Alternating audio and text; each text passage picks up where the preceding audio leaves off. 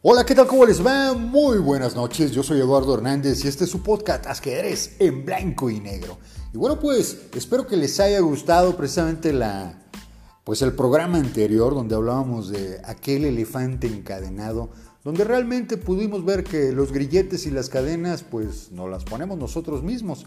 Y hoy pues vamos a hablar de otra parte de Déjame que te cuente de ajedrez que hoy es un programa muy especial porque en él precisamente viene una voz muy, muy querida por mí, que es mi hija que me acompañó a hacer esta, esta parte de la grabación. Ella es Paula, ella es ajedrecista también. Así que, pues en ese sentido nos basamos de alguna situación del sentimiento de la parte de muchos ajedrecistas que como ella se están con la situación de querer saber más, estudiar más, aprender más, pero lo hacen de una manera donde no hay tantito disfrute o tantito placer que realmente nunca llega a ser pues realmente bien recibido por el, por el, precisamente por la cabeza, por la mente, donde tiene que haber una pequeña parte de satisfacción para que esto pueda entrar y fluir de una manera muy muy importante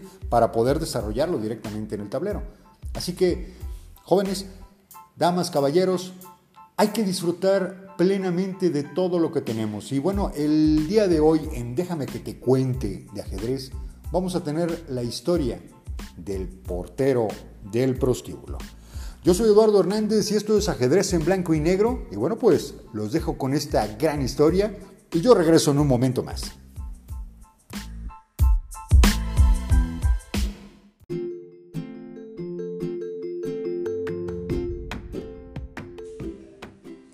La mitad del torneo y, como muchos, de repente empecé a replantearme mi decisión de entrenar.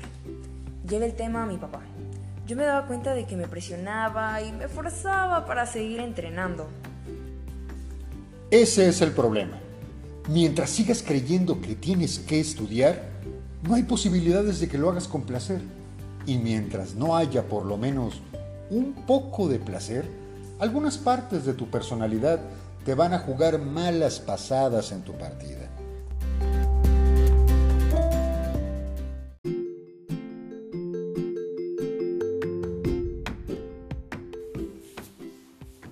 Papá repetía hasta aburrir que no creía en el esfuerzo.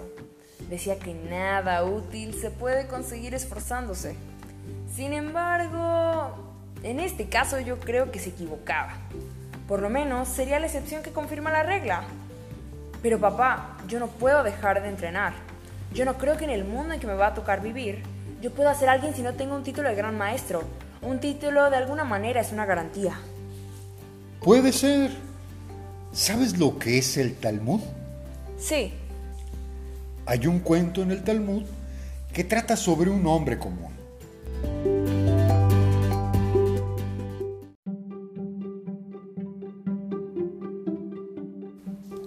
No había en aquel pueblo un oficio peor conceptuado y peor pagado que el del portero del prostíbulo.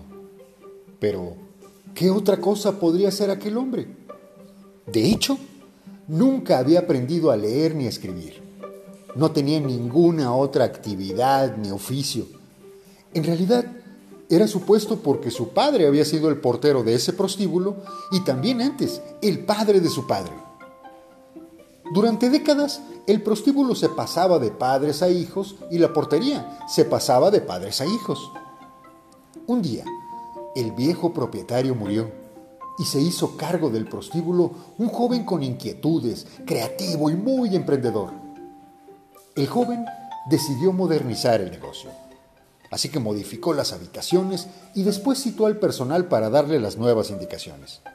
Al portero le dijo, a partir de hoy, Usted, además de estar en la puerta, me va a preparar una planilla semanal. Ahí anotará usted la cantidad de parejas que entran día por día y a una de cada cinco le preguntará cómo fueron atendidas y qué corregirían del lugar. Y una vez por semana me presentará esa planilla con los comentarios que usted crea convenientes. El hombre tembló. Nunca le había faltado disposición al trabajo, pero me encantaría satisfacerlo, señor, balbuceó, pero yo, usted verá, yo no sé leer ni escribir. Ah, cuánto lo siento. Como usted comprenderá, yo no puedo pagar a otra persona para que haga esto, y tampoco puedo esperar hasta que usted aprenda a escribir. Por lo tanto... Pero señor, usted no me puede despedir. Yo trabajé en esto toda mi vida, y también mi padre y mi abuelo. Y no lo dejó terminar. Mire, yo comprendo, pero no puedo hacer nada por usted. Lógicamente le vamos a dar una indemnización.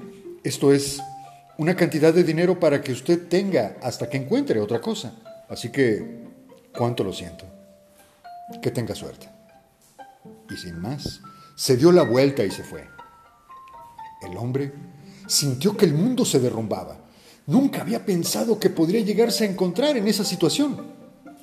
Y llegó a su casa, por primera vez, desocupado. ¿Qué hacer?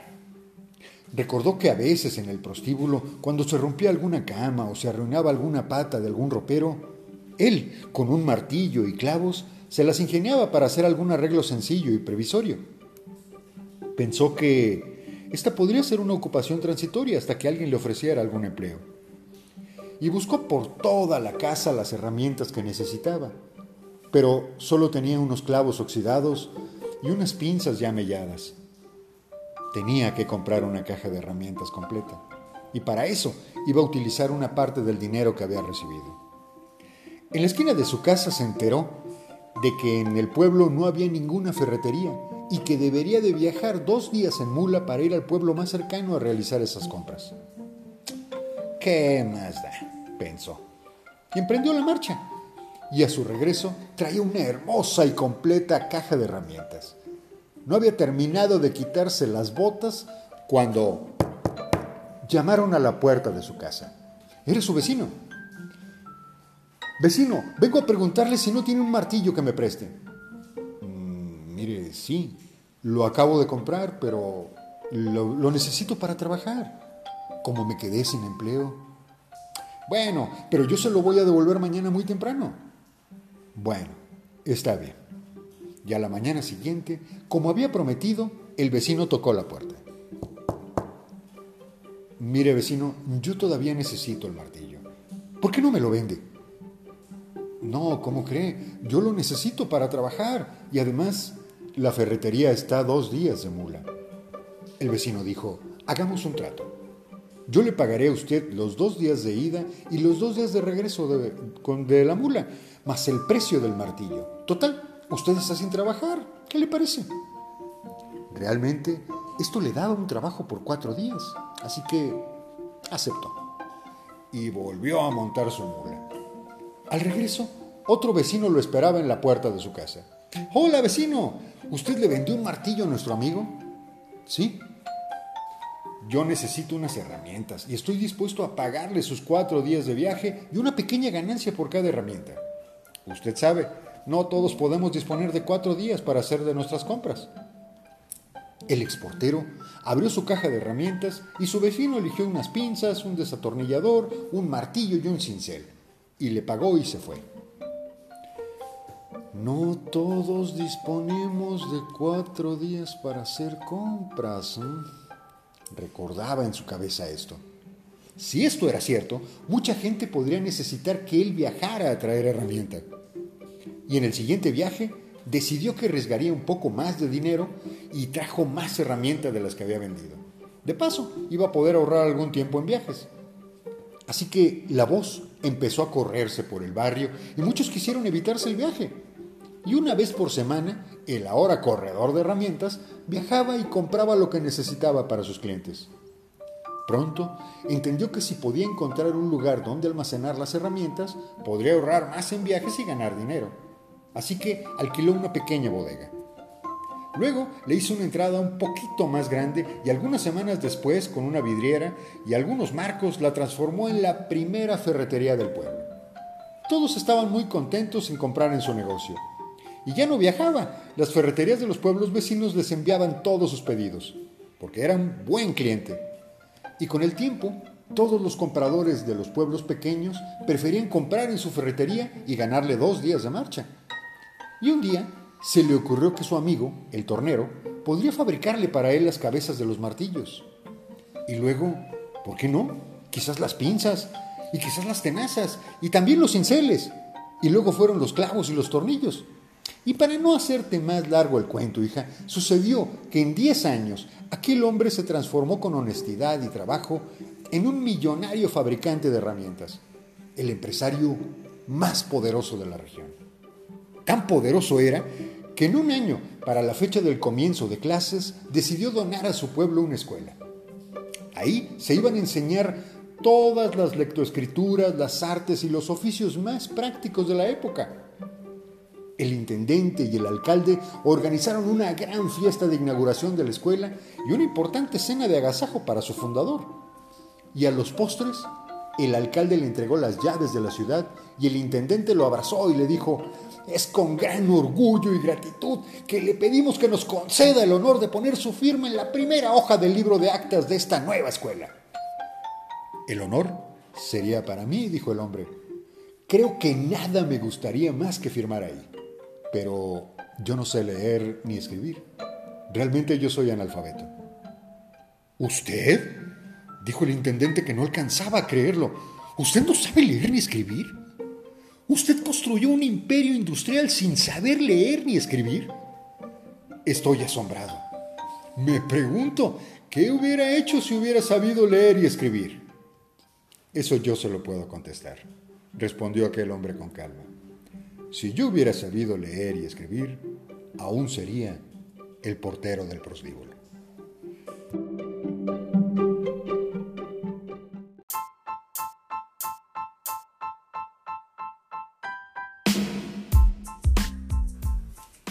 Bien, ya estamos de regreso en esto que es ajedrez en blanco y negro. Y bueno, pues después de escuchar esta bellísima historia que pues nos deja una moraleja muy muy interesante. El hecho de hacer las cosas con, con ahora sí que con el tener que, como lo dice la historia, el esfuerzo, pues es algo bastante complicado porque realmente es algo que no nos deja avanzar. Si no disfrutamos un tantito de lo que hacemos, es poco probable que podamos llegar más y más adelante, como la historia que vimos. Imagínense si ese portero hubiera sabido leer y escribir con tanta información, ¿qué pasa? Hubiera quedado en el mismo lugar, siendo el portero de ese prostíbulo. Y bueno, pues hay que seguir con esa teoría del no esfuerzo, pero en buena onda.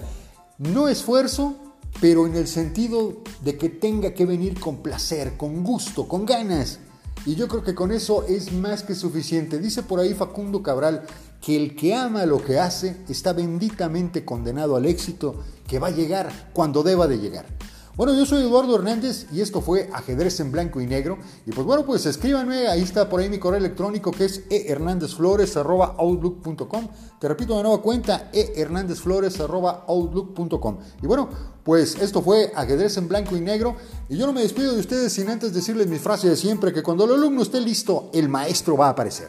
Nunca cierren ni sus ojos ni sus sentidos ante cualquier persona, ante cualquier situación que pueden ser sus grandes maestros en este mundo. Y bueno, pues esto fue, déjame que te cuente, de ajedrez. Muchas bendiciones. Hasta siempre.